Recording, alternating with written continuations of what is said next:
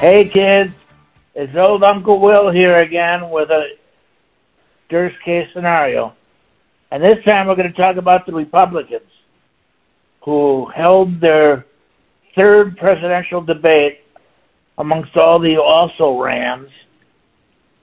And then they called the they called themselves losers and each other scum.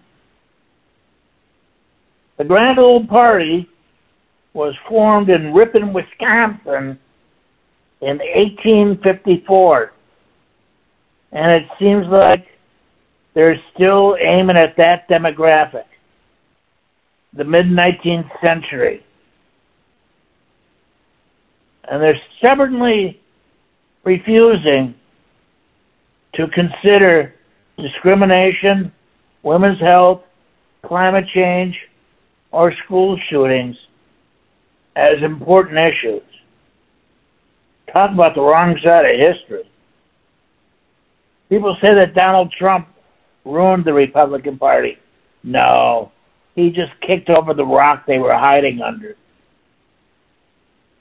For the Radical Songbook on Planet Butte, I'm Will Durst.